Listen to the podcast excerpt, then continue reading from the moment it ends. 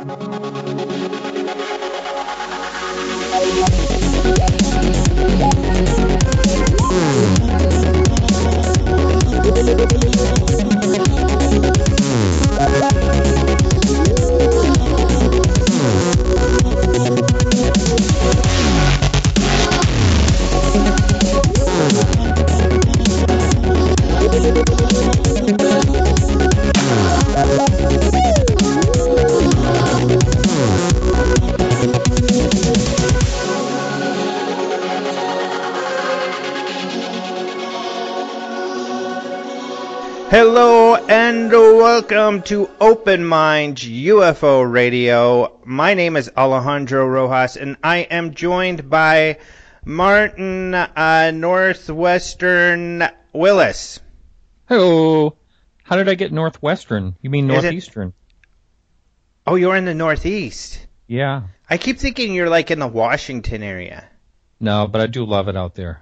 But yeah, I keep forgetting. Uh, I don't know who I'm thinking of. Uh, maybe I'm thinking of my friend Jordan. I have a friend Jordan out there. Really cool guy, Jordan Peace. He's backstage at the conference. He's backstage at all of these UFO conferences, helping out with the AV. Uh, he's in the Northwest. Uh, I got totally mixed up. Yeah, he must be a very good-looking gentleman. Oh, he's a good guy. He's just Yeah. a good guy. He's a good, helpful fella like you. He's a level-headed, good guy that I like talking with in this field. And uh, maybe that's why. Maybe you've got kind of a northwestern kind of attitude. I do. Yeah. Mhm. But you That's do have that northeastern accent kind of a little bit once in a while. Hey, yep. Sure do. Mm-hmm. So I apologize for that. It's no problem. But I, I've been called worse middle names. Yeah, it sparked yeah. conversation Yeah, about where you're from and everything. that's right. All right. Uh, by the way, are you like in the what area of the northeast now that I? I am in the great state of Maine. Okay, that's we what I thought. A lot of snow. I'm on top of a mountain in Mm-hmm. Maine and uh, have a beautiful view of uh, beautiful observation decks on uh, my property. Uh, the only thing is, is I haven't seen a UFO there. Hmm, that's too it's bad. bound to happen. I have seen the what do you call those venticular clouds or whatever? Yeah, lenticular clouds. lenticular clouds. I Uh-huh. have seen them, and I've taken some pictures, and gee, they're really there's some been really interesting ones that look exactly like a disc. You know, I could see how Mm-hmm. someone could take a picture of it and send it to someone, and someone first look you'd think it's a, a flying saucer, but yeah, I'm right in. I'm right across um, in, on a mountain and situated a place where I can look out over New Hampshire's White Mountains, Mount Washington. Cool. It's it's quite beautiful, actually. Yeah, awesome. Yeah, those lenticular clouds, you know, we had them in Colorado, of course, which is mountainous. And uh, there was stories about them recently in Texas. And not only, there are people who mistake them for UFOs, but there are people who know exactly what they are, but still believe they're UFOs or there, there are UFOs hidden inside of them. They're they're uh, cloaking, yes. Yeah, a Yeah. lot of people believe that. You're laughing at these people who are my friends. No, I'm not. I just I, Thanks, Martin. I totally buy into it. Yeah, you believe it too. yeah. So, uh, and you know, I'm just gonna. I was just watching a show, and this is really cool because I'm when I work out at the gym, I watch HGTV. I don't have that channel, and I'm I'm fascinated by it. But I saw you can buy an island if you've got like a million or 1.5 million dollars. You can buy an island in uh, Maine where that has a little like house on it. wow. Do you know that? I did not know that. Yeah. There's um I think there's thousands of islands off of Maine. I'm, I'm not really sure. There's a lot. Yeah, Yeah. so you could buy your own UFO yeah, they were selling lighthouses back here. I I knew of uh there was someone bought a lighthouse for like fifty thousand dollars, and it, it's right on Wow. a point, right over the ocean. I don't know what you're gonna do though. It'd be kind of you know kind of a weird place to live maybe, Mhm. but uh, still, uh, I was kind of surprised that the Coast Guard sold them off so cheaply. Yeah. Wow, that is kind of cool. That'd be fun. Yeah, it's better than a million bucks, you know. Yeah, that'd be a lot of fun. Yeah. All right, well, let's get into it. I'll first talk about our guest. I, we've got an exciting guest for today. That is Denice Marcel. And uh, you may recognize the last name from Jesse Marcel, the intelligence officer at the Roswell Air Force Base, who was the first to go look at this uh, material that uh, crash and was the first to say, "Hey, man, this is weird stuff," and uh, bring it back to the base. And he's famous. He's in the pictures holding up balloon material. Mhm. Material which he says is not the same he collected from uh, the deserts out there near Roswell, New Mexico. And uh, you know, he he was told to shut up, essentially. You know that uh, we're going to tell people it's a balloon, and that's the official story. He said, "Yes, sir." Uh, he stuck with that story and, and did his duty, and so they debunked the whole thing, and it didn't become a big deal. Uh, and some people don't realize this. Roswell, when it happened, was a bit of a news story at the time. The next day, you know, they said, "Oh, we made a big mistake. It was just a bloom. and the story was over. Not even UFO researchers really knew much or talked about it until the 70s when uh, Jesse Marcel began to talk about it. You know, he I guess he talked with some friends. UFO researchers eventually found out about it. The most famous being Stanton Friedman. Stanton Friedman then interviewed him, and he said, "Yeah." Um, you know, I think time has passed. I'm retired now, and I think people should know that uh, that wasn't a balloon that I picked up. Even though we we told people that, that's what I was told to tell people.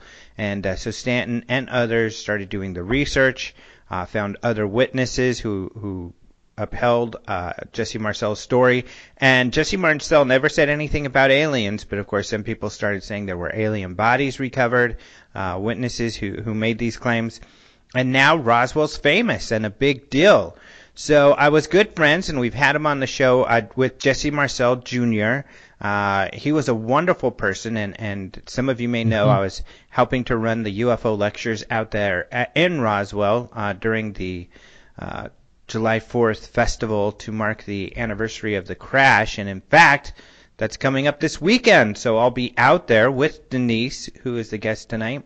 But unfortunately, Jesse Marcel Jr. will not be joining us because he passed away a couple years ago, and and that was really sad because, uh, well, as you'll hear, Denice and I talk about her father quite a bit. I mean, I really love this guy. I uh, I did a, at least a, a website for him and and helped him promote his book, and he was just a wonderful person. Um, he was funny in that he was so humble. He he would never push his book and stuff and I always always trying to tell him to do that and to do like Stanton Friedman because he was in interviews with Stanton a lot. And everybody knows that's seen an interview with Stanton Friedman. He always brings a book. When he's on stage in a panel anything he always has a book in hand so he can show the flash the book and say it's right here in my latest book and uh, I don't blame him because you got to sell books. This field, people don't make money, so I don't blame him whatsoever. It's just smart marketing, and you know he took the time to write it in a book, so you should go check out the book because it's going to have more of that information. So I used to try to coach Jesse Marcel Jr. to do that, but uh, he was just uh, not into. He was just a humble person and uh, not into self promotion and stuff. But um, great guy. So we're going to be talking to his daughter why his daughter? How is this relevant? Sometimes people say, well, what does she know? You know, she's just a grandkid. She's not going to know nothing. I don't know who that guy is. You know, that, uh, Sounds like he's from Maine, though. yeah, some guy in Maine sitting out there. What do I care about this Denice Marcel? I'm, I want to hear about UFOs. So actually, Denice um, is now working with MUFON. She is actually starting up the LA, Los Angeles chapter of MUFON.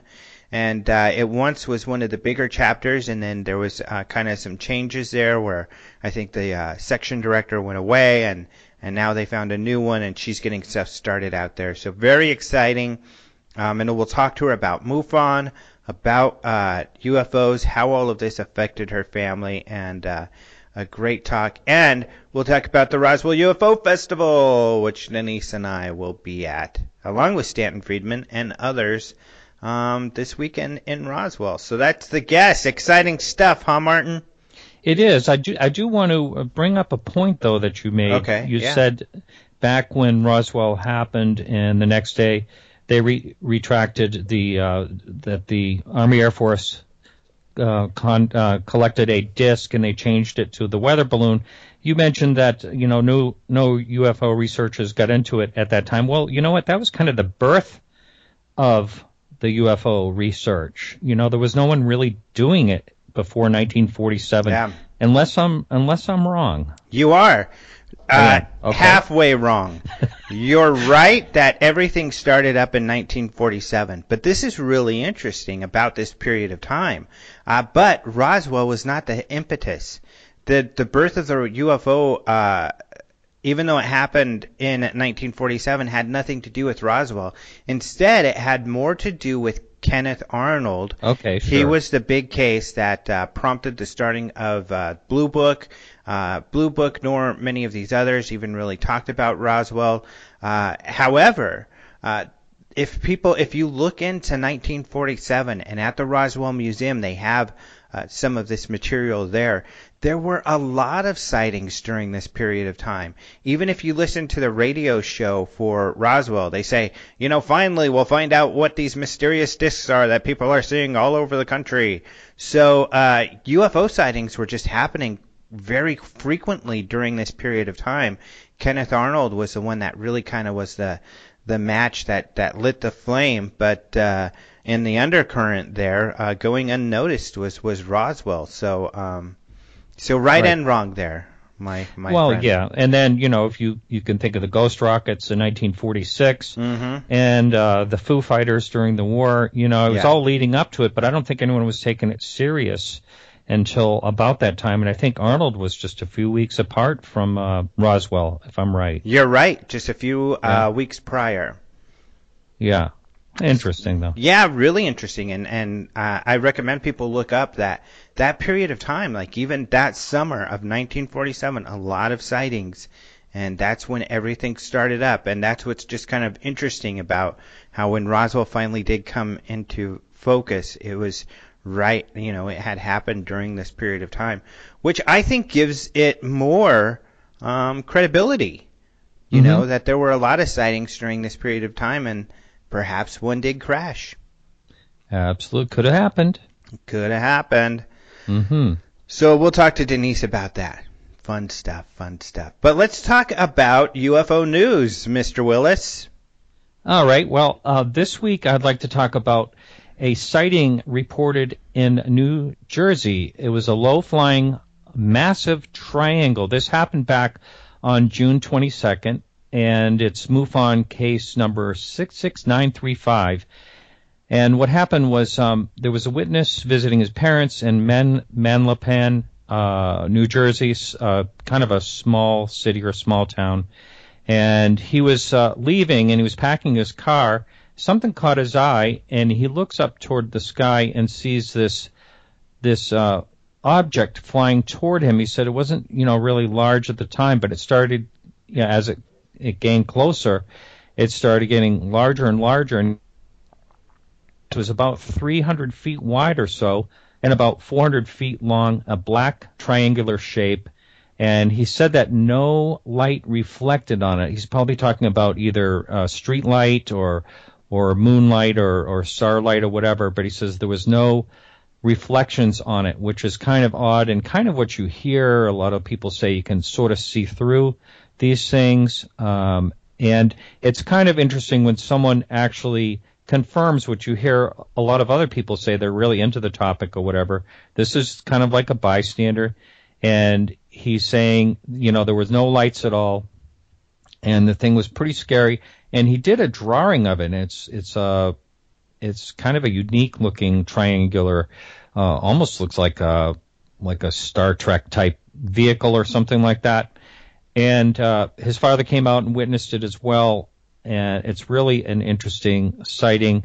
And again, that just happened uh, just last week, I guess it was. hmm Yeah, really weird. Uh, and I love these sightings. My uh, uncle has one similar, except it was a rectangular object that blocks out all of the stars. It reminds me of like a close encounter type of experience, um, uh, you know, from the movie or something. But so many of these really odd reports, and they make sense. I mean, if something was flying around, night would be the time to do it. And if it's just blocking out stars, people probably wouldn't notice it. And even if you did, you wouldn't know what it was. And, uh, you know, Mhm. who could, who would believe you? You can't really prove anything. You can't take a picture of that. Uh, so all you have is, uh, is a report. Um, but a lot of people have similar reports. Uh, of course, David Marler, who we're both fans of, uh, writes about the triangular UFOs and, uh, such an interesting and fascinating topic. It is, and one other thing he said, which you you also hear a lot, is that it moved very quickly and changed directions on a dime, mm-hmm. Which is another fascinating part of it. Yeah, how weird, huh? Mm-hmm. And I don't, you know, I just I don't buy that a lot of people say that these are, you know, top secret military because I, I don't know why they would fly over where they fly over for one. Yeah, yeah, that's a good point. And what's interesting is David Marler, as well as um, uh, Bob Bigelow, his uh, National Institute of Discovery Sciences, both did research to figure out if these were government, and uh, they determined that they were not. Uh, however, I did see this is interesting. Just a couple weekends ago at the local MUFON meeting here in Phoenix, they have a great group here.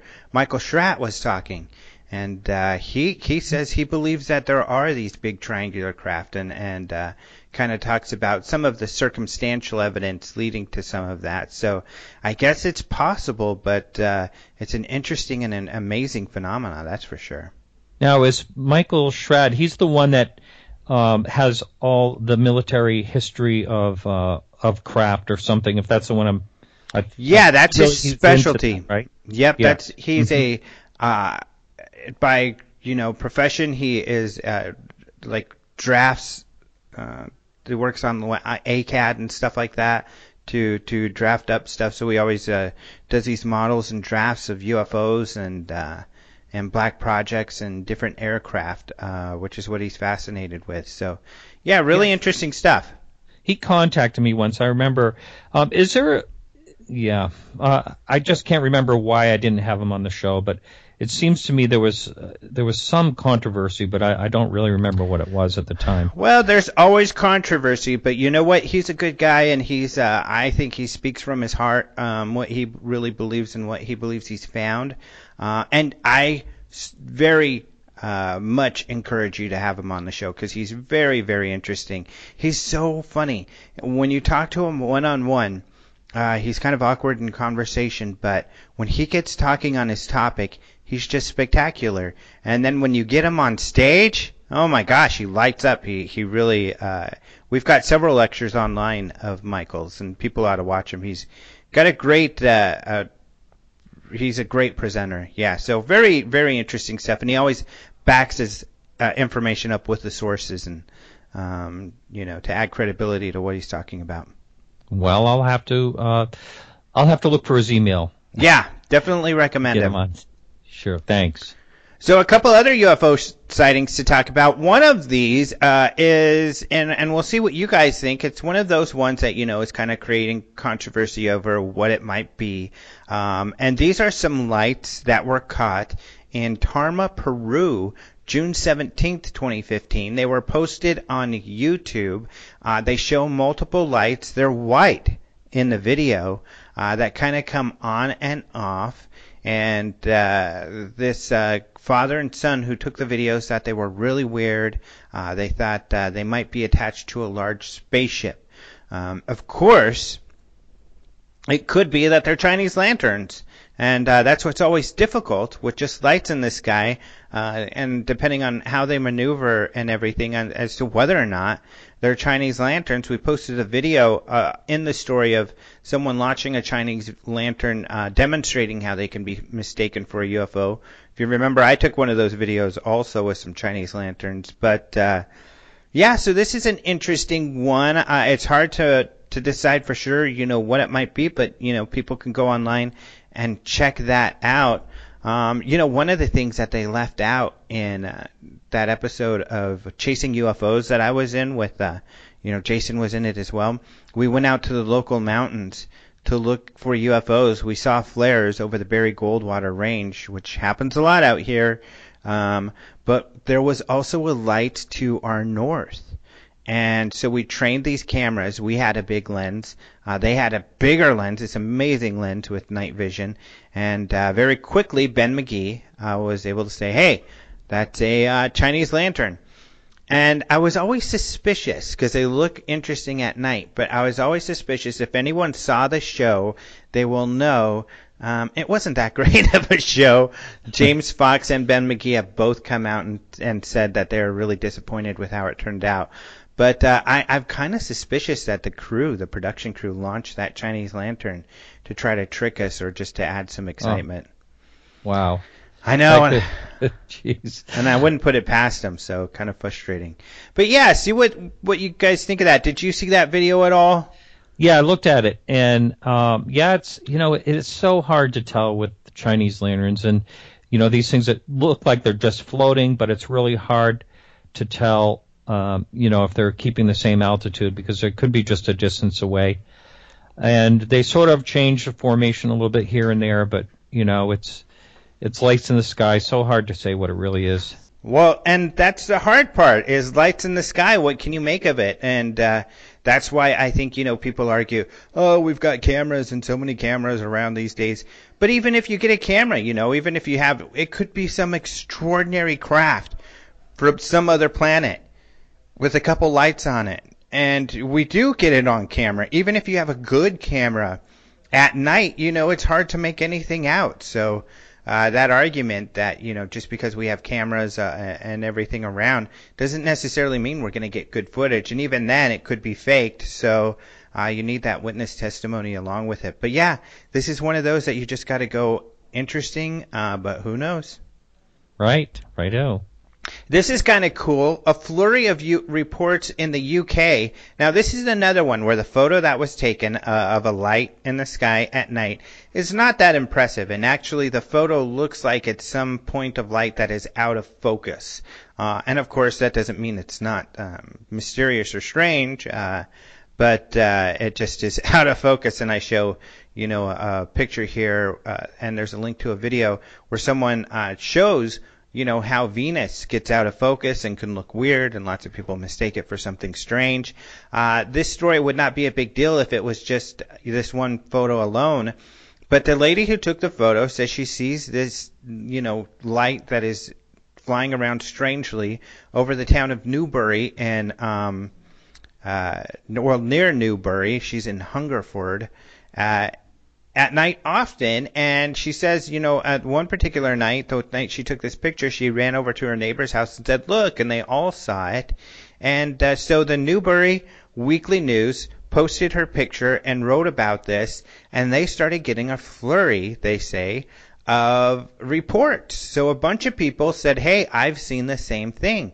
And all of the reports are very similar. They say several times uh, they'll see a light in the sky that maneuvers strangely and it blinks green and blue, which is really odd. So, uh, pretty interesting. And here's the hard part. Some people may say, well, why don't they just get out there and film it? But as we just talked about, that's not very easily done.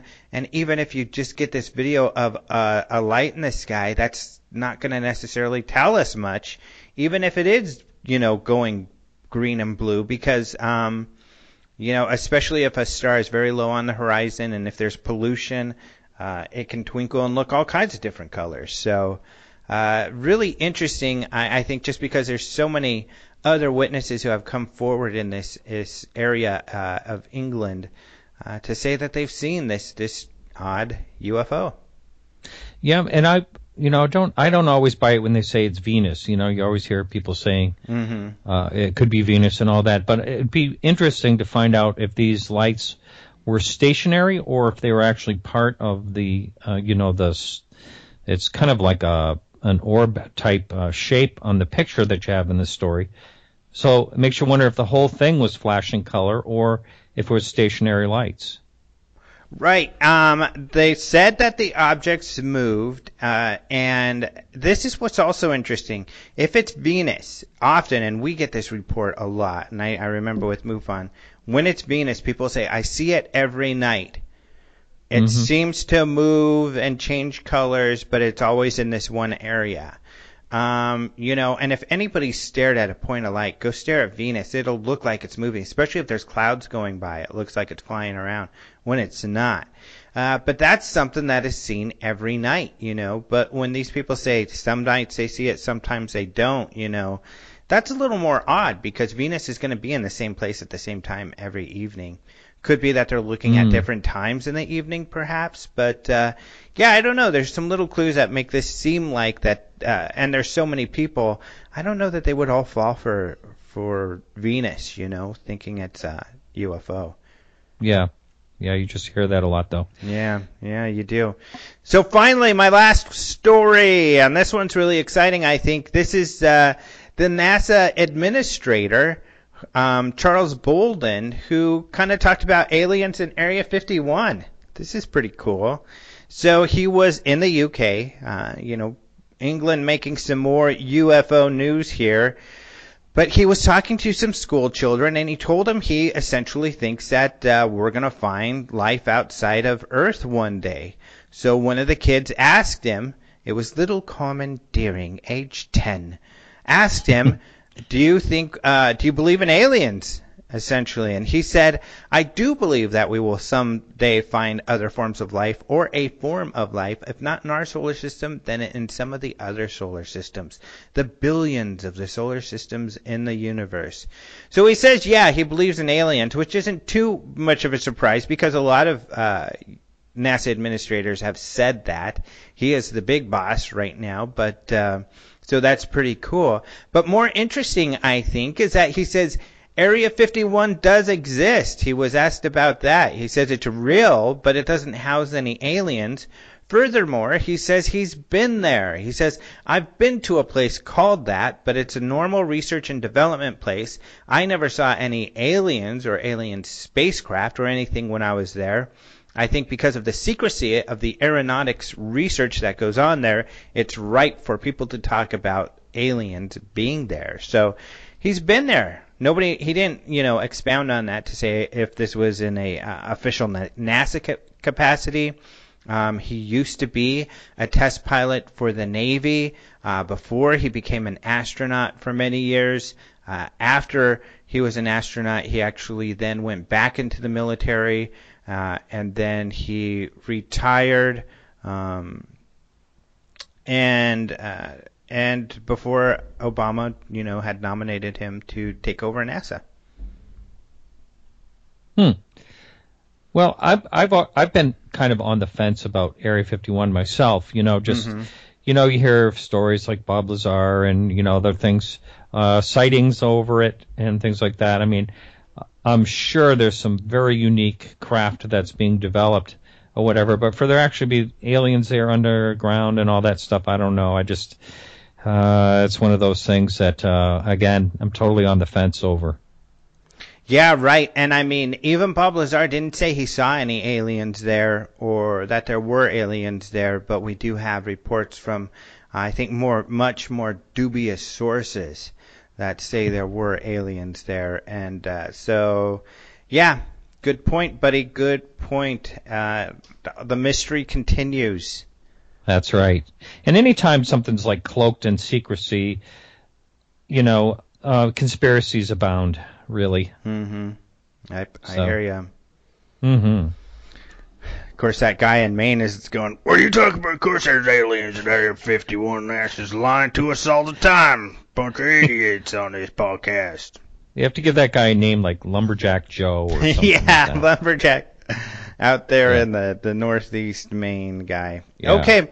Well, uh, thank you to our listener there in Maine and to the rest of our listeners for joining us for the news. But thank you, Martin, for being here with us to talk about the news of the day or of the Well, week. most certainly. Thank you.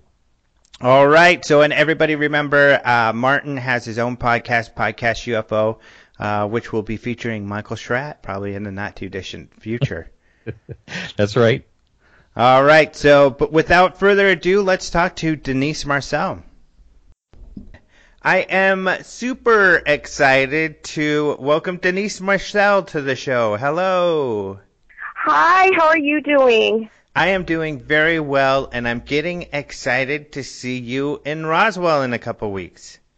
I know, I can't believe it's been two years since I saw you last down there.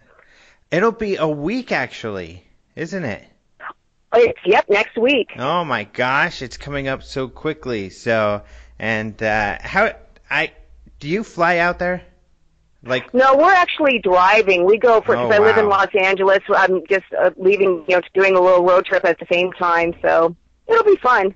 yeah, wow. So that's a long one for you. It's long for me. Every year I make this long drive to Roswell on the July 4th weekend, and uh, so that's coming up. Uh, and uh, it's mostly, at least the first half for me, is really boring desert through Arizona, but then it gets really pretty once you get to Las Cruces and go go up through the mountains and everything. Oh, that does sound beautiful. Yeah, we're, we well, we go like through Flagstaff and that area. So it's it's so it's a little bit prettier of a drive, but it's uh, really nice to be talking to you and to have you on the show. Of course, for people who don't know, you are uh, the daughter of Jesse Marcel Jr., who I knew very well, and uh, and I am so um, honored to have known him. He was such a wonderful person, and and then Oh, it was wonderful. You um, you uh, actually helped to have his one his website up, so you were amazing. Thank you for that too. Oh yeah, it was my pleasure. And you know what? Just right off the bat, meeting your father was wonderful. Right off the bat, it, I think it was at a MUFON symposium. I was so excited to talk to your dad, and uh, I was like, "Hey there, I'd like to ask you some questions." And the first thing he says is, "That'd be great. Let me buy you a beer." And uh, so I was just like, "Oh my gosh, I should be buying you the drink." So uh, right off the bat, it was a lot of fun, and I, I enjoyed talking with him and meeting him every time. He was such a warm, you know, uh, person. Uh, very, you could tell he's a very honest person, and uh, you know, uh, uh, someone who wanted to serve his country and did so, and other help people, which he did as a, in the medical profession. So, yeah, great guy. Yeah, he always wanted to pe- make pe- people feel like that he was very approachable. He wanted to be able to share, you know, his experience with anybody that had, you know, wanted to ask the questions. Mm-hmm. And then, of course, his father is uh, the man who was the intelligence officer at the Roswell Army Airfield Base when the craft uh, in Roswell crashed, and he was the first one to the scene uh, from the Air Force to, to take a look at that, and uh, always felt that it was something unusual and that it wasn't a balloon. Yeah, oh yeah, he 100% didn't believe that it was a balloon at all. He, you know, his words were always he didn't think it was something from this this earth or this world. Mhm. And I, I, that's the same belief my my father had too. He never saw that same material ever again. So Mhm. I have to believe it wasn't from here either. Did you uh, ever get to talk to your grandfather about all this? Well, you know, one of my brothers talked to him a little bit more than I did. Um, he was actually pretty young when he talked to him about it. In fact, it's kind of a little bit of a funny story. Uh, it was my brother John. He was probably, I think, around seven or eight years old, and it was around probably 1975 or so. And uh, he happened to be homeschooled from sick, uh, being he was homesick, and I guess my my dad, if you knew my dad, his routine always was always was he on his lunch break would be to, to go home, eat a tuna fish sandwich, eat a tomato, and listen to Paul Harvey. and that day, Paul Paul Harvey was on, and um, I guess there was something that they made an announcement like, you know, there's been a million dollar reward offered for anybody who can show proof of finding like a spaceship or something like that. And I guess he looked, my mom was there and he looked back at my mom and he's like, wow, I wish I would have kept a piece of that. And my brother was, what are you talking about? Kept, kept a piece of what? and, uh, he said, oh, well, your grandfather and I found or saw pieces of something that we believed was what he called at that time a, a flying saucer. And my brother's like, I want to get grandpa on the phone right now. So he did, and my grandfather kind of reiterated that, you know, about what he saw, this strange metallic debris. He also said that there was a lot of ton of like what I guess what we would call today kind of like looked like fiber optics. And uh, he just said that it was just there was just so much of it out there. And, and then um, he talked a little bit about like the little the the hieroglyphs. I guess that's the best way to kind of describe it. And and that's what my dad had really saw, saw too, and that's what the, really made the impression on my father too, was were those hieroglyph, hieroglyphics.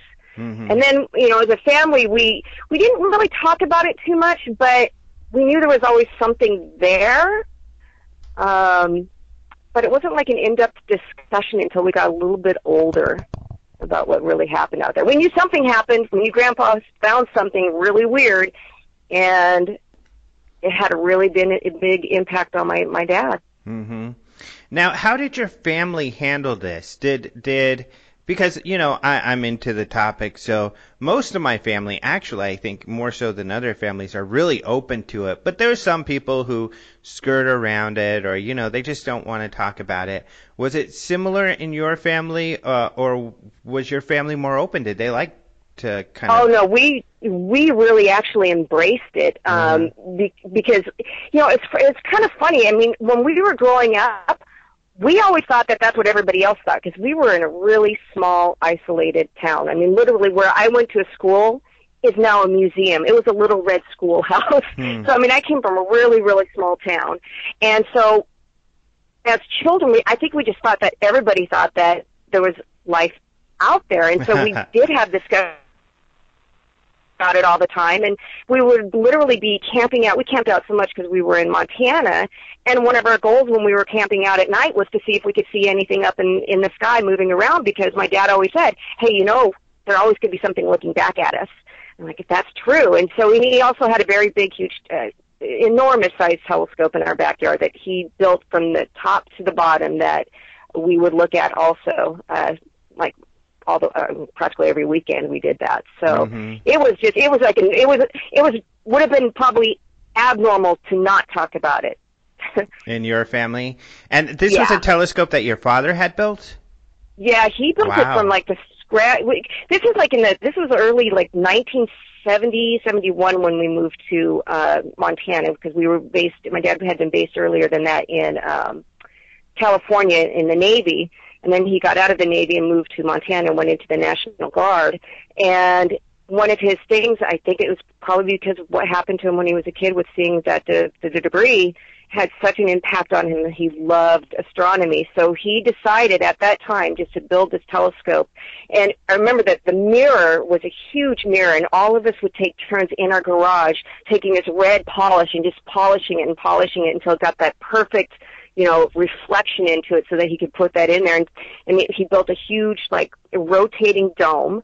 Wow. And the inside of the, yeah, no, it was, it was like, it was like, it was crazy. It was like a university-sized telescope almost. He he dug like a, a, a room in the ground, and he built all these electronics that would control the telescope and like control the dome. Well, actually, the dome wasn't controlled. I think that one we had to manually move by hand, and then we would take a strip out of it so that the the telescope would point through the you know the open portion of the uh, the dome.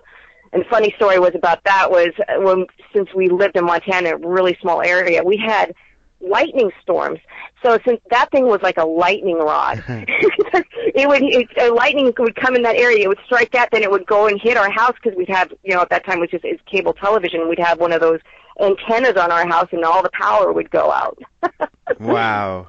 How cool. That's amazing. I did not know that story. That's really neat. And yeah, like you said, it shows, you know, how much of an impact the, the whole Roswell thing had on your father. Um, one thing that I thought was neat too is, you know, when you think about it, you're like, okay, of course, you know, the son of the intelligence officer of Jesse Marcel is going to believe his father and, and be into this stuff. Um, but it's not like your father's just some regular guy. I mean, he was a flight surgeon. Uh, he retired as a major. Is that correct? Uh, he, oh, my dad Uh-huh. or my grandpa? Your you know, dad. He, he retired. Yeah, no, he retired as a colonel. Oh, as a colonel. Yeah, so that's Yeah. that's like a big deal. Yeah, no, he he uh you know, it just it's and one of the things that, you know, I don't think people realize too is it would have been so easy for my grandfather or even my father to have made the story even bigger than what they, you know, saw. It would have been so easy to embellish it. But they kept it like, no, this is really this, you know, it was a small part of what had happened. This is what we saw. And, you know, my grandfather said he never saw the aliens and so, or anything like that, which he could have easily done to make his story sound even more uh I don't know what the right word is, magnificent, bigger than what it really was. But he kept Mhm. it like, no, this is what it was. This is what we saw. You know, you can believe what you want to believe, but uh we know what we saw. hmm Another interesting thing about what you've talked about here is that you guys, uh, you all had talked about it, you know, and were aware of what Grandpa saw, you know, in the 70s. And this didn't really blow up until maybe like the late 80s. What was that experience like where all of a sudden this story, this family history you all have becomes this the biggest story of UFOs in the world? Yeah, you know, I was actually I moved out from my parents' house in 19 around 1984.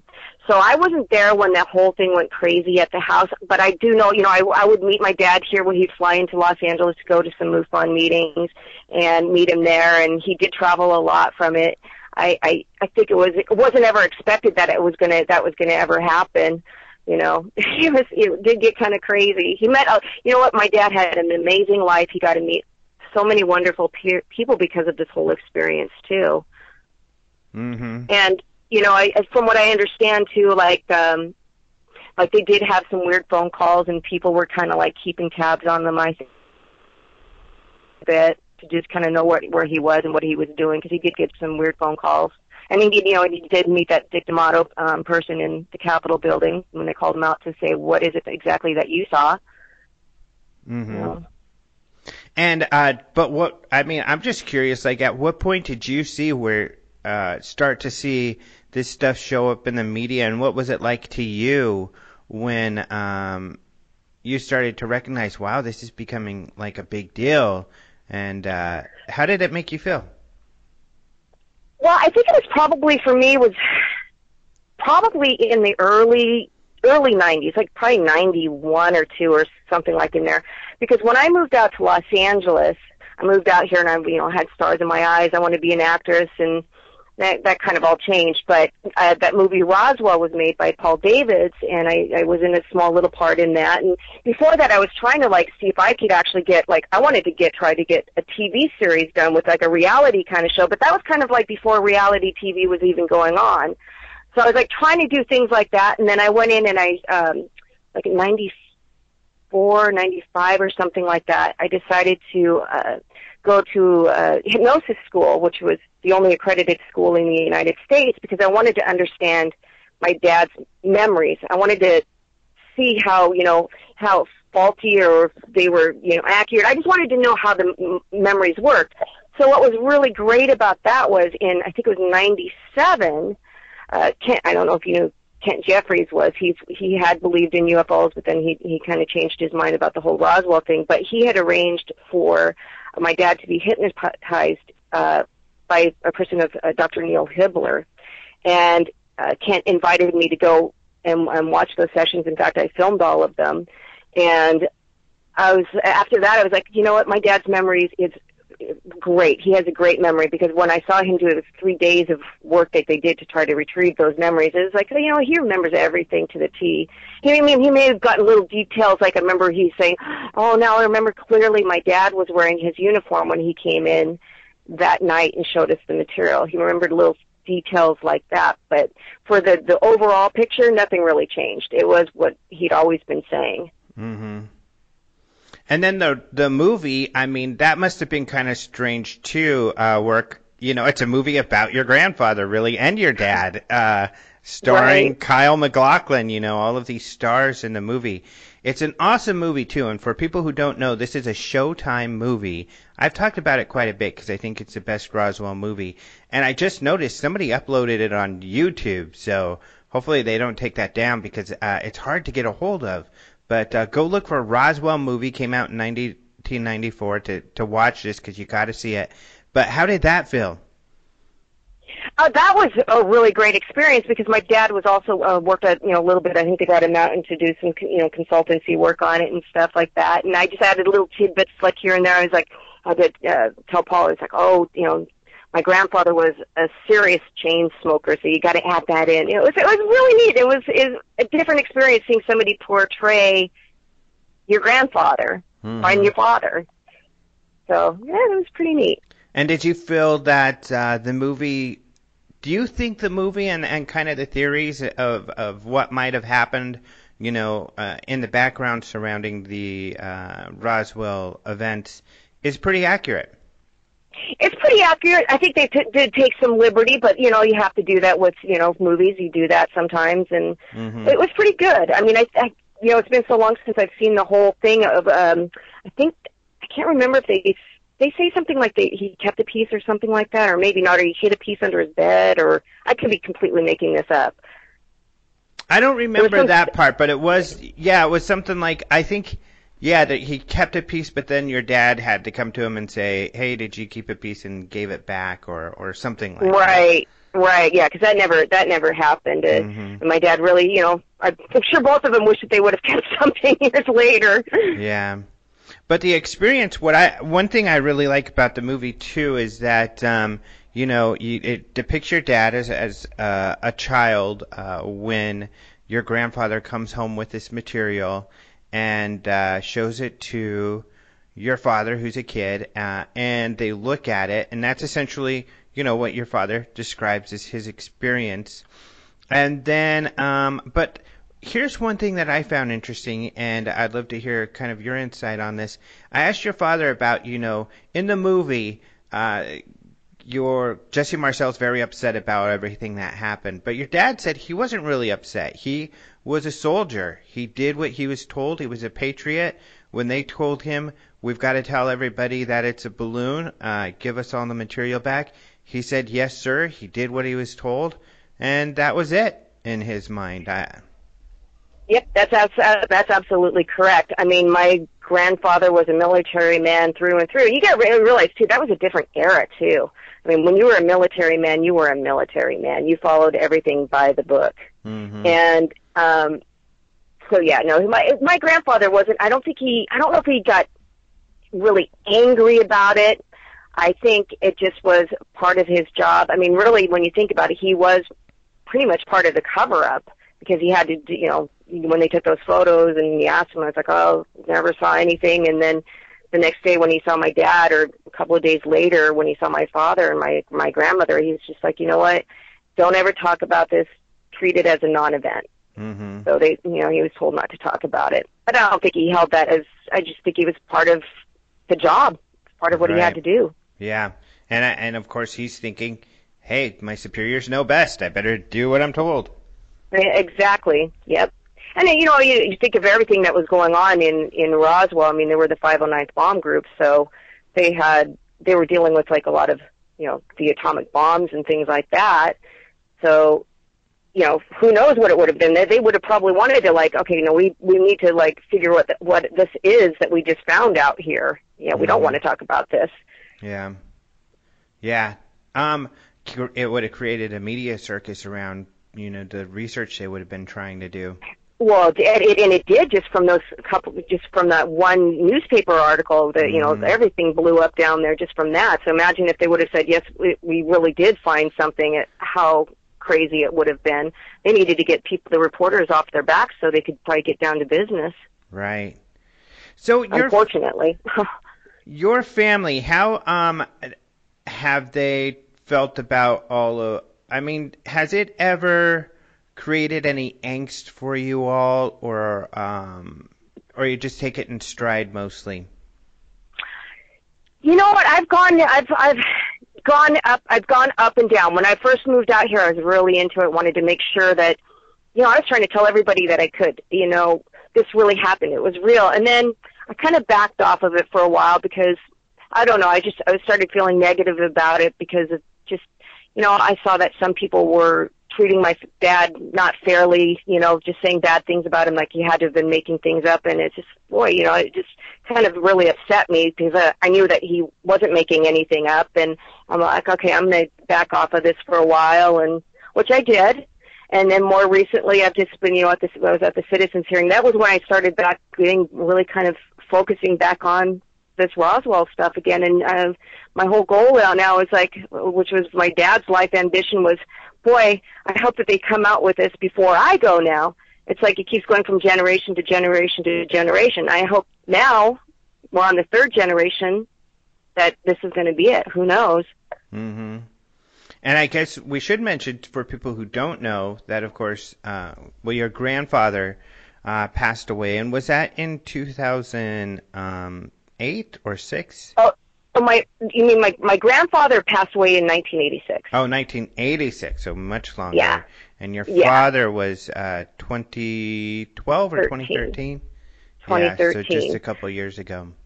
Right. It was just. It was literally uh, that when we went out there to Roswell in 2013. When I, I saw you out there, it was a month later, Mm-hmm. and it was. It was. You know, it was not not funny, but I was telling the the, the museum people, I'm like, you know, I just have this weird feeling that this is going to be his last time coming out here. Really? I wish I. Yeah, I just had that, and I I told him that, and I guess my gut was just telling me something. I, it just was a weird feeling. I just something was up. I just knew something he wasn't feeling well. Mhm. And he just, you know, was a little bit, you know, well, you know, you saw him. He was a little bit hard for him to get around. Yeah.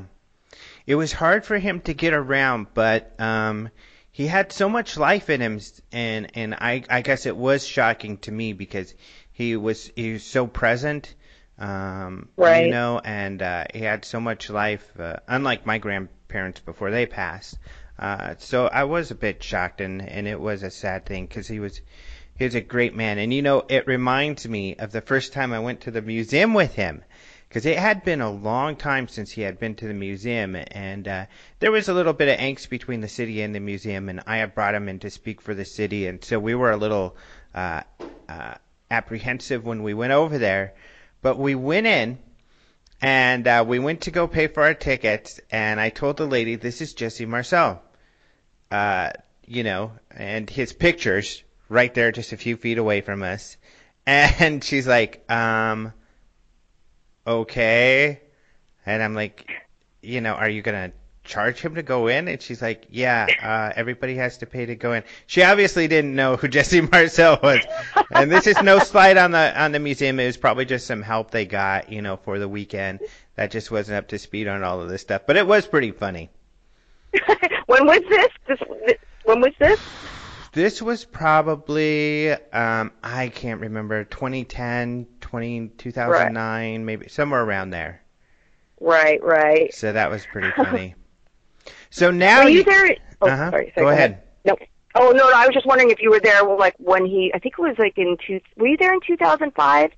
Because that was the last time of that I. I think it was in 2005 that I had been in there one, with them, as we did it all as a family when we went down there. I don't think so. Yeah. I, Not that I can think of. Okay. I, I can't remember what years. But um Yeah. I know it all gets mushed up. So but Yep. so then you've kind of uh re kind of invigorated your interest in the topic so much so that you are are you a section director or even a state director for MUFON now? I'm the Los Angeles um, section director. Okay, yeah, that's a big section. Yeah, it's a really big section. It's uh it's it's all it's a learning experience for me. I'm uh you know Jeff Krause had contacted me. He's the uh, uh state Southern California state section director. And he had contacted me and asked me if I would be interested in maybe reviving the MUFON Los Angeles section and doing some meetings. And so, you know what? I've been wanting to do something to contribute back to where something, you know, at least try to help out where my father left off. And I thought, well, you know, it's all about timing, and I guess maybe this is something it should do because it's, you know, it landed in my lap, and you know, I have to believe maybe this is what it was meant to be. So I said, you know, I'm jumping in with both feet. Let's do this. hmm And how's that experience been for you?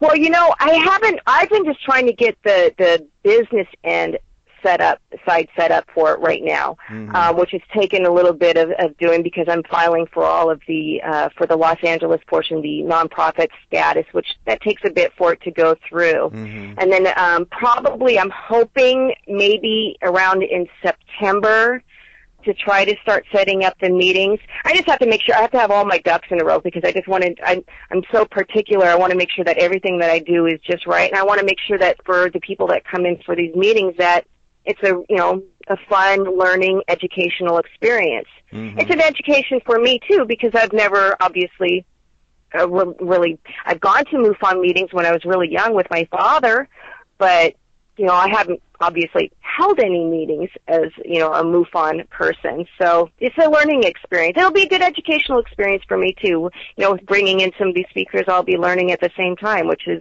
I, I find that that exciting and fun. hmm Yeah, that's one of the great things about putting on uh, getting involved with MUFON meetings is how much you can learn uh, from the researchers out there. Uh, exactly. So it's very rewarding. But uh, a lot of people don't know, and I've said this before when I've talked to state directors and, and stuff, is that how hard it is. I mean, it's a lot of work to put together uh, and maintain an organization.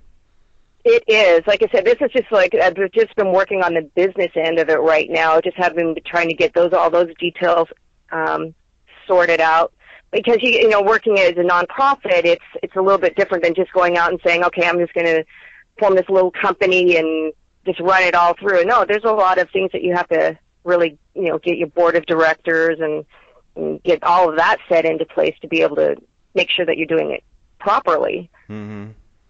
And how did do people recognize? Uh, do they who you are or your family relationships when you go to meetings and stuff? Uh, you know? When I if I when I've gone to let's say when I, like, I went down to uh, Eric Hartman's meeting down in in uh, at MUFON uh, Orange County, and you know I didn't really tell him who I was until at the very end. He's like, "Oh my gosh, I didn't know that you're that who your father was." And he's like, "Now I understand why." Because he's he's been he's been actually helping me out a little bit with the, the on Los Angeles and helping it set up too. He's been absolutely wonderful, and so I, I don't really go around and announce who I am. um, but you know, I'm sure once I start getting these meetings going and everything, I'll, I'll kind of put it out there a little bit, but I don't want it to be about me. Mm-hmm. I, I mm-hmm. truly want it to be about MUFON and who the guests are that are coming in to speak. Mm-hmm.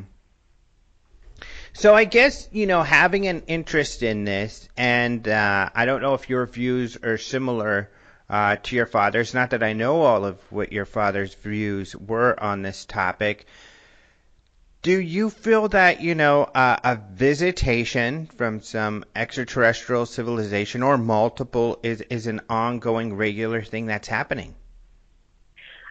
I think that we probably are. I mean, I think it's just there's just people see too much too much up there. Mm-hmm. I mean, yes, we have all these YouTubes, and it's probably mm, so many of them are, are hoaxes, but I have to believe that some of those are real. You know, Mm-hmm. I, and I, it, it, now that we've seen, it, you know, with all these exoplanets that you know people, scientists are discovering more and more each day. It's like, ha, I, the odds are, I think, would be. I think we're. It's a great. The odds are greater that we are getting visited than not getting visited. It's just. It's just. There's too much space out there for there to not be. I think. Mm-hmm. What about crashes themselves? So you obviously feel there's a crash that happened in Roswell in 1947. Yes. Do you think that was a one-off type of event, or or do you think that may be happening uh, more often? You know, you know, I, I, I, it's you know, I can believe that there's been a few, maybe, but I can't believe that there's been a lot of them. I mean, unless mm-hmm. there's some really weird magnetic field from Earth that we're setting off that's triggering the the craft to crash.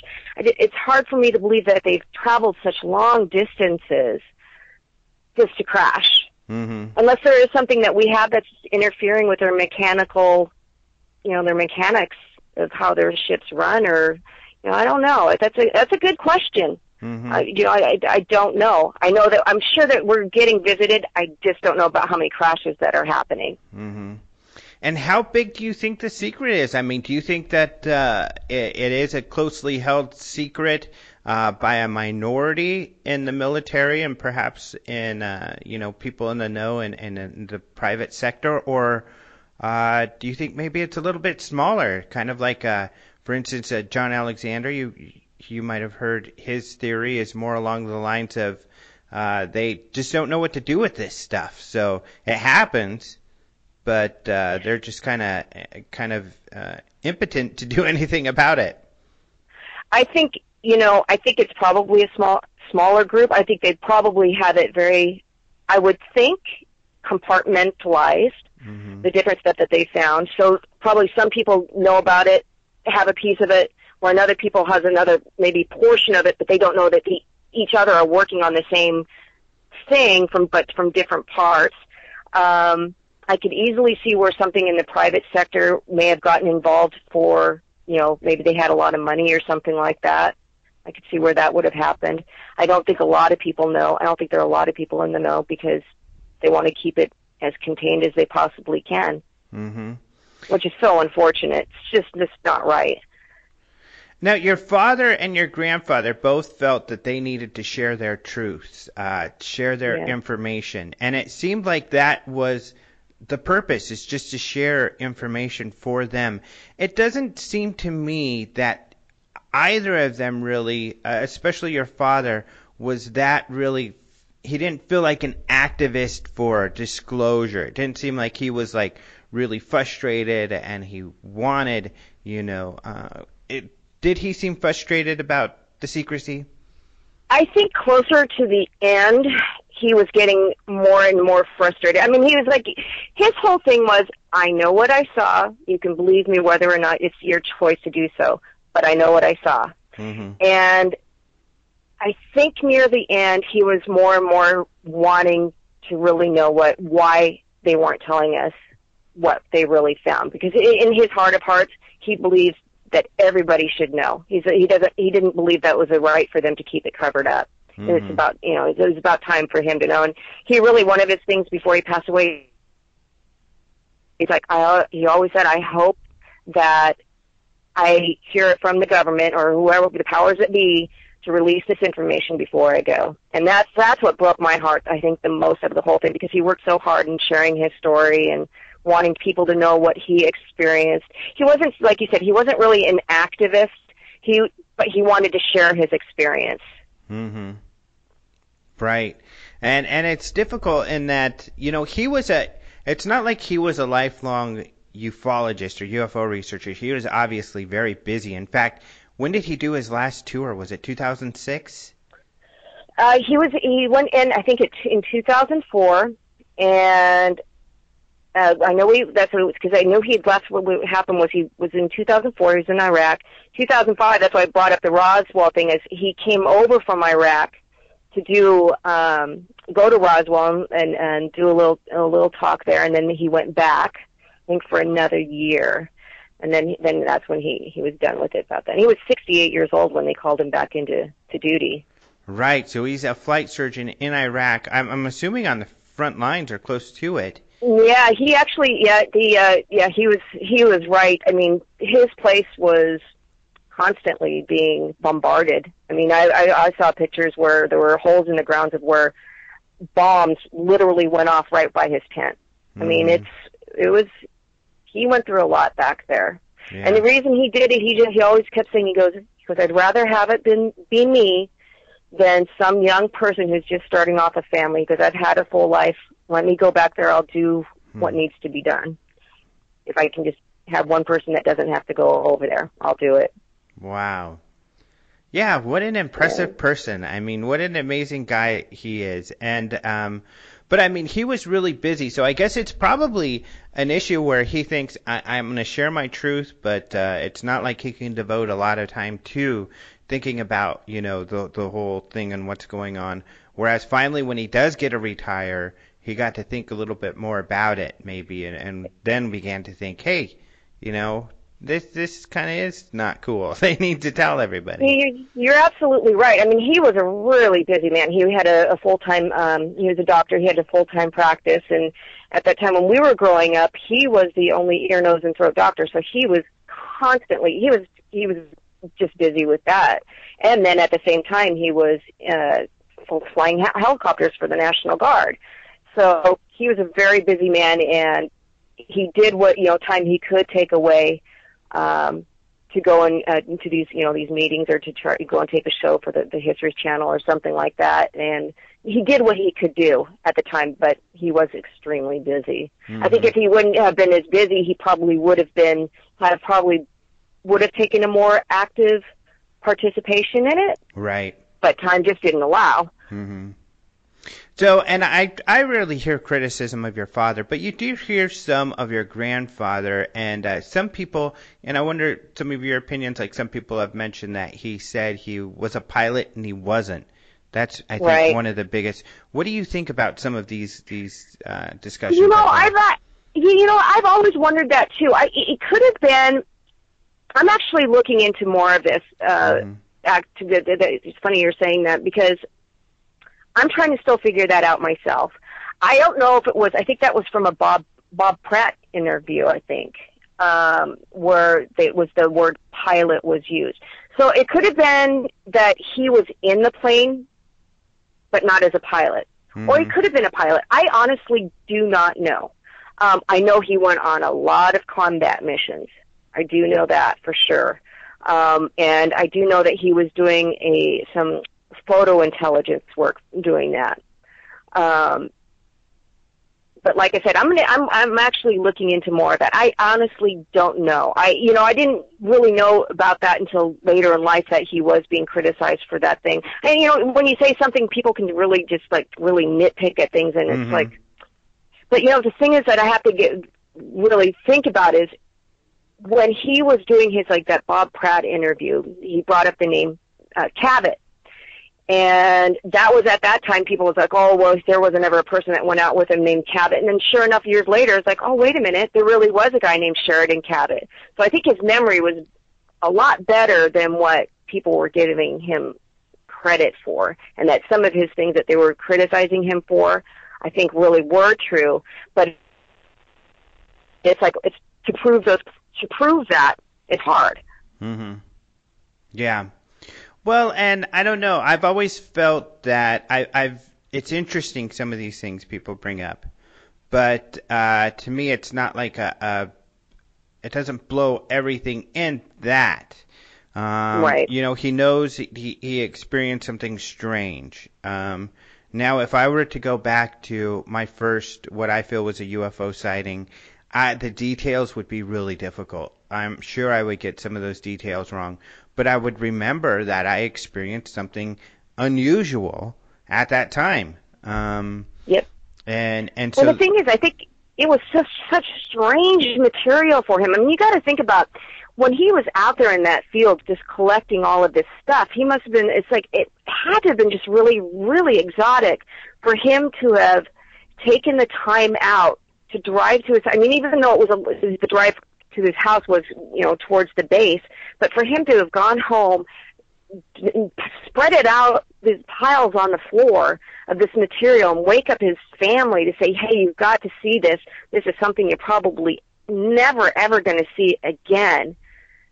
It has to be something. It couldn't have been a weather balloon. It would have been impossible been to a, a mogul balloon. Those are just like such standard. As my dad would say, "Is a balloon is a balloon is a balloon." Mm-hmm. You know, it had to have been just something very strange.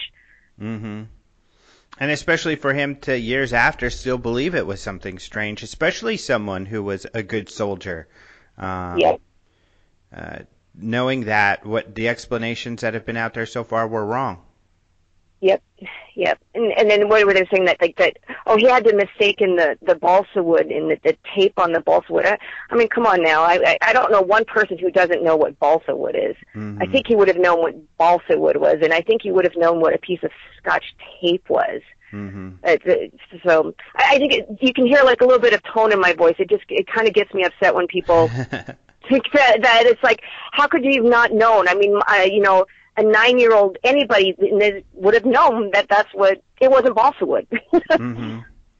Well, and that, it's a little different too when um, you don't know who the witness is. So, for instance, there are times where I've heard an extraordinary tale, and I think, "Wow, that's really neat. I want to talk to the witness."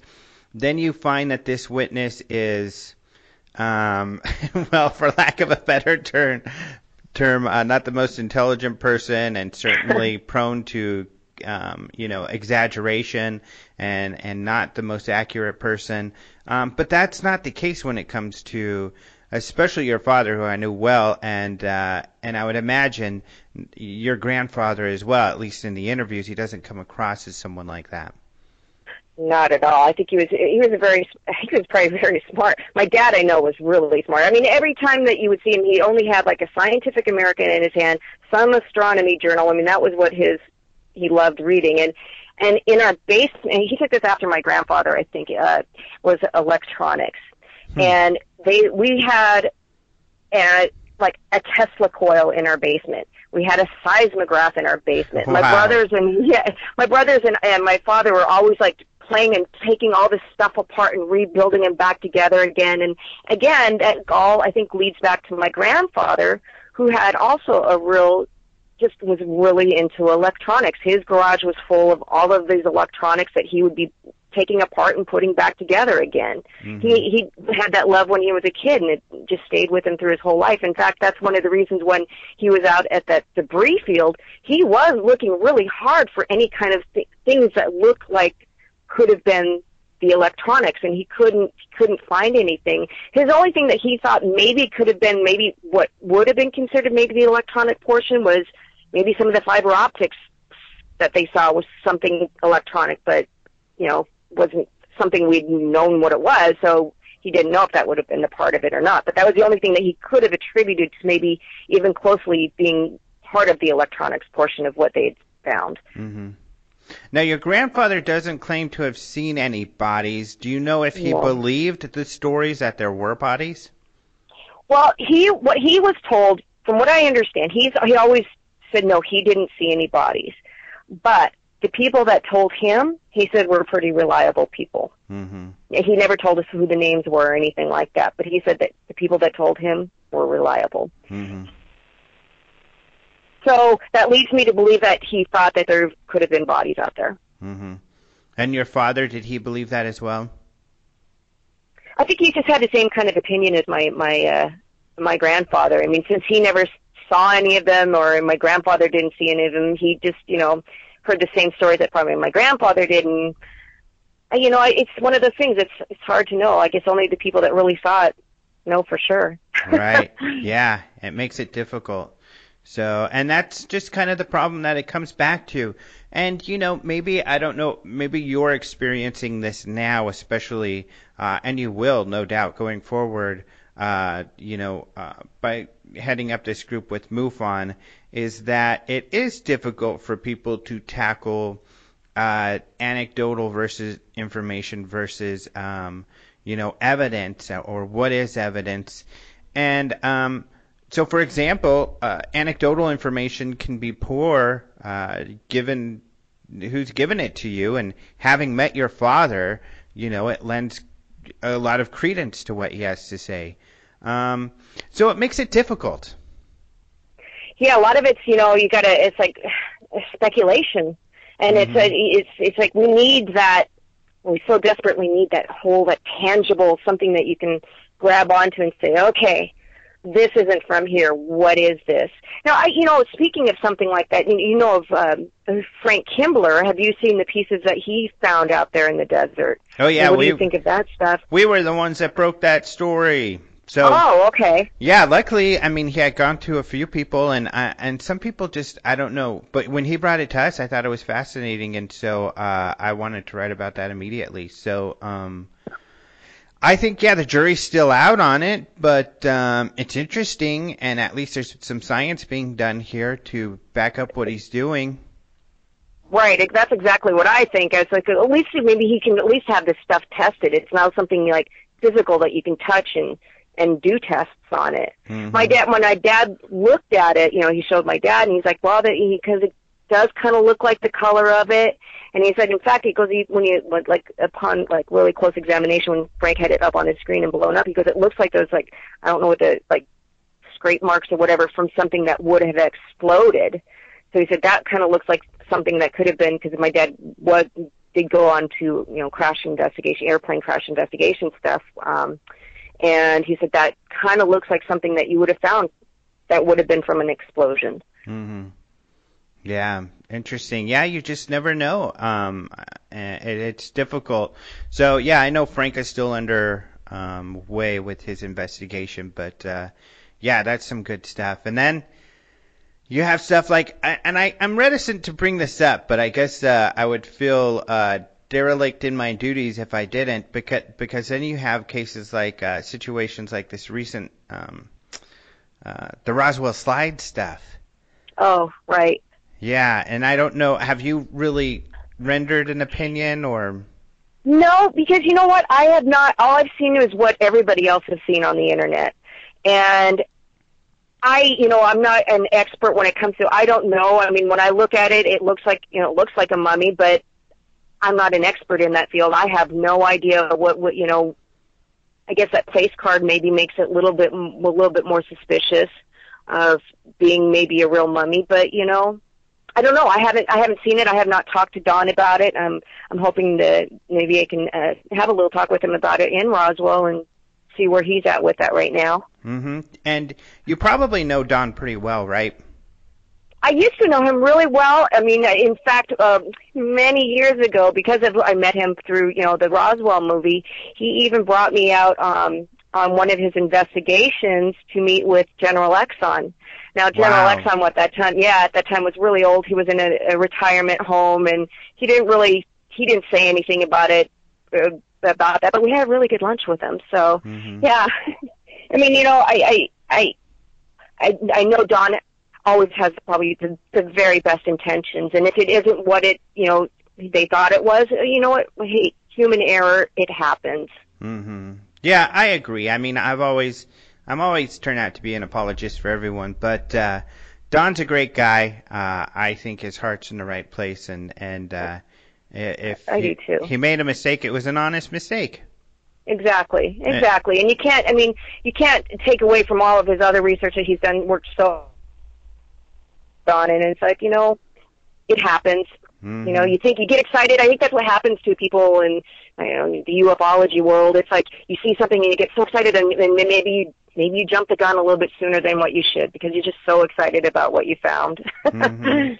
And I guess finally it comes back to kind of just your general sense. Uh, you know, I think it's interesting to hear from people who are kind of you're getting reinvested into this arena. Um, you're gonna you're gonna start these meetings in L.A. soon, and and that L.A. is like where the most sightings come in in the whole country.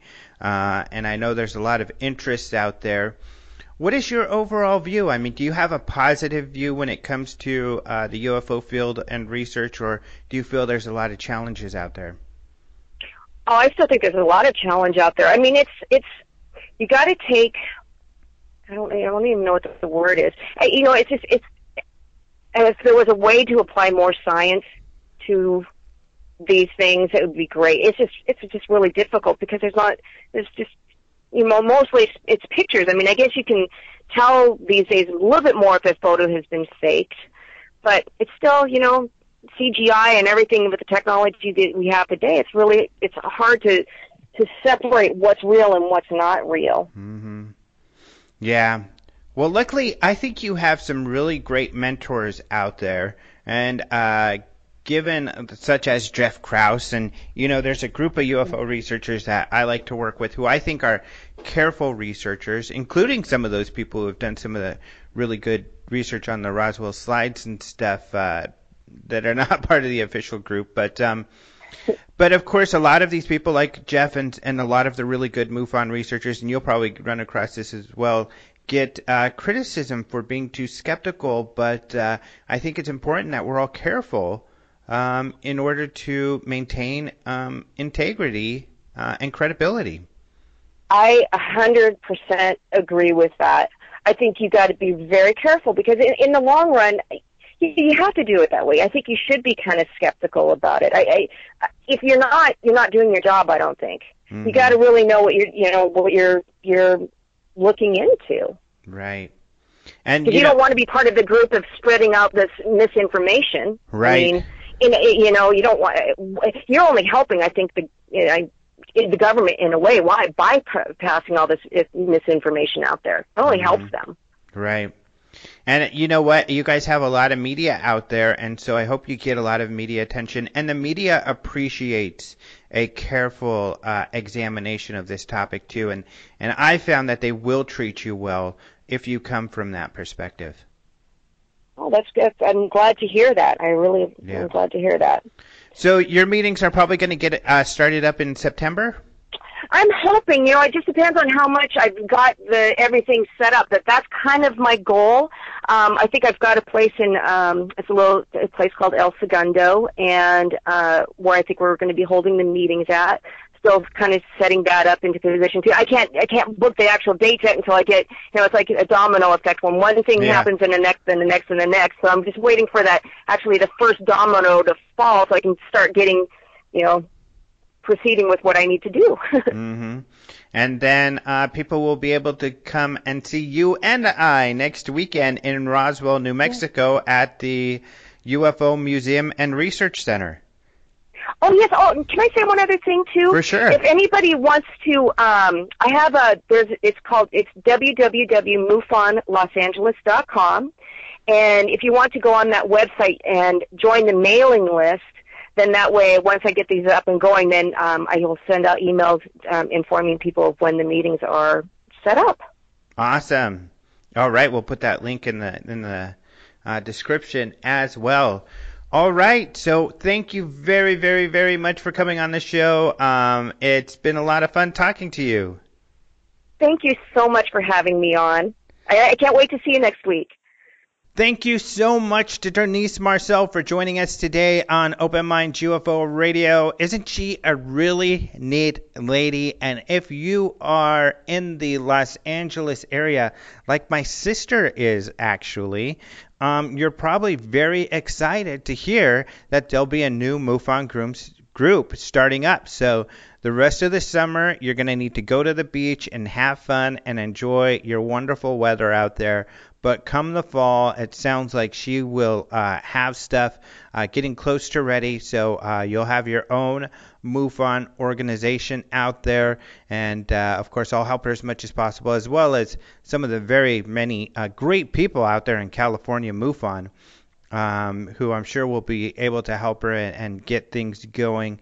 But uh, that'll be great. So all of you LA people, uh, you know, keep an eye on this and go to the LA MUFON website, uh, which you she mentioned the URL, but you can also just go to the MUFON.com website and uh, go to the Get Involved section and be able to find out uh, more about your own local MUFON organization. But uh, keep an eye out that for that, and of course, join Denice and I in Roswell, New Mexico. So Roswell.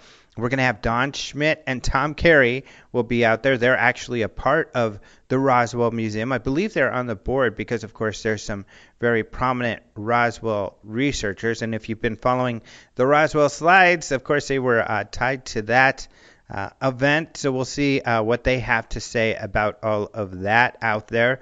But uh, other people that go out there are Travis Walton, Derrel Sims, Yvonne Smith, uh, Peter Robbins, I believe, will be out there this year.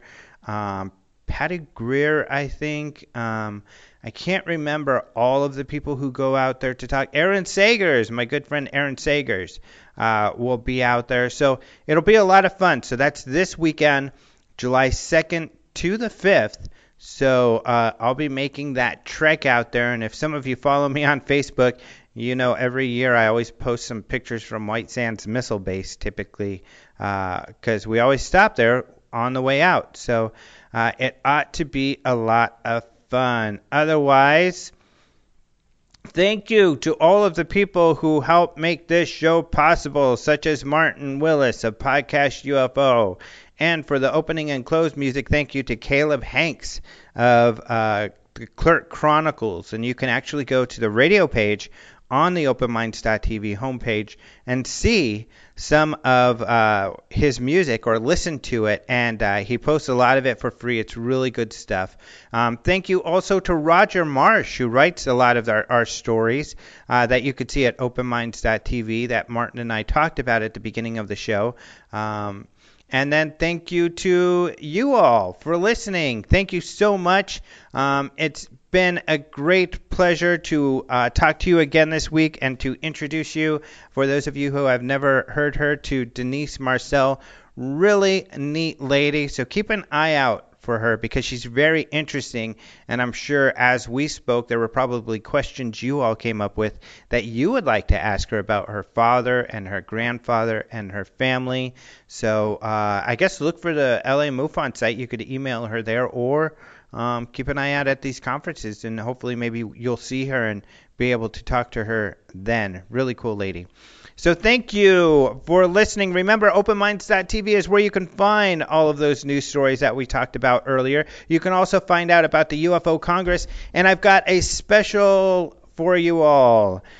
July 2nd, if you are not aware, is World UFO Day, and we are participating in that by offering a discount to the UFO Congress, the Guinness World Record largest UFO conference. We have some amazing speakers that we are lining up. I think I've already shared with you that we're going to have four or five PhDs. These are professors and scientists speaking at the conference, some of which you probably have not heard from, but all of which have amazing things to share. Uh, I'm so excited about this. But anyway, we right now are running our super early bird special. That means if you order your tickets way in advance, like right now, you're going to get the lowest price of the year. However, on July 2nd, we'll allow you the opportunity to get even a lower price. So if you go and register, you'll be able to put in a discount code on July 2nd, you'll be able to put in the discount code World UFO Day, all one word, World UFO Day, and you'll get a fur- further $30 off the uh, the big package, the full package, which includes um, the banquet dinner and uh, the opening night dinner. Or if you want, you can just get the speakers only package. Uh, but World UFO Day will get you 30 days off that dis- discount code. Um, did I say 30 days? I meant $30. 30 bucks. 30 smackaroos off of the registration. So register really early. So that's going to be the cheapest price you can get period ever is if you go July 2nd on World UFO Day and register for the UFO Congress. We'll give you more information about the UFO Congress coming up because we do, as I've said, uh, have gotten a lot of speaker requests out there.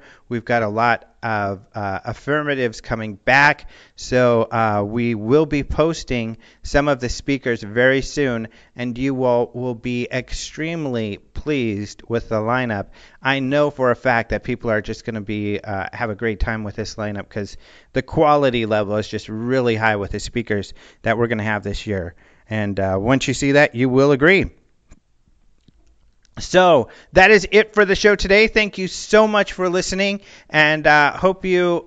Well, actually, next weekend is the Roswell UFO Festival, so uh, I'm going to be out there, and that's a long drive. I will, I'll be driving home at this time next week, so I might not have a show next week. I'll do my best to maybe get an interview out there that we can share uh, next Tuesday, but I might not have a show next week.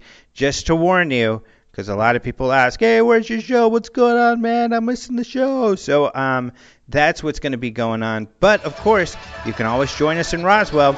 Otherwise, you guys have a great July 4th weekend. Thank you so much for listening. Adios, muchachos.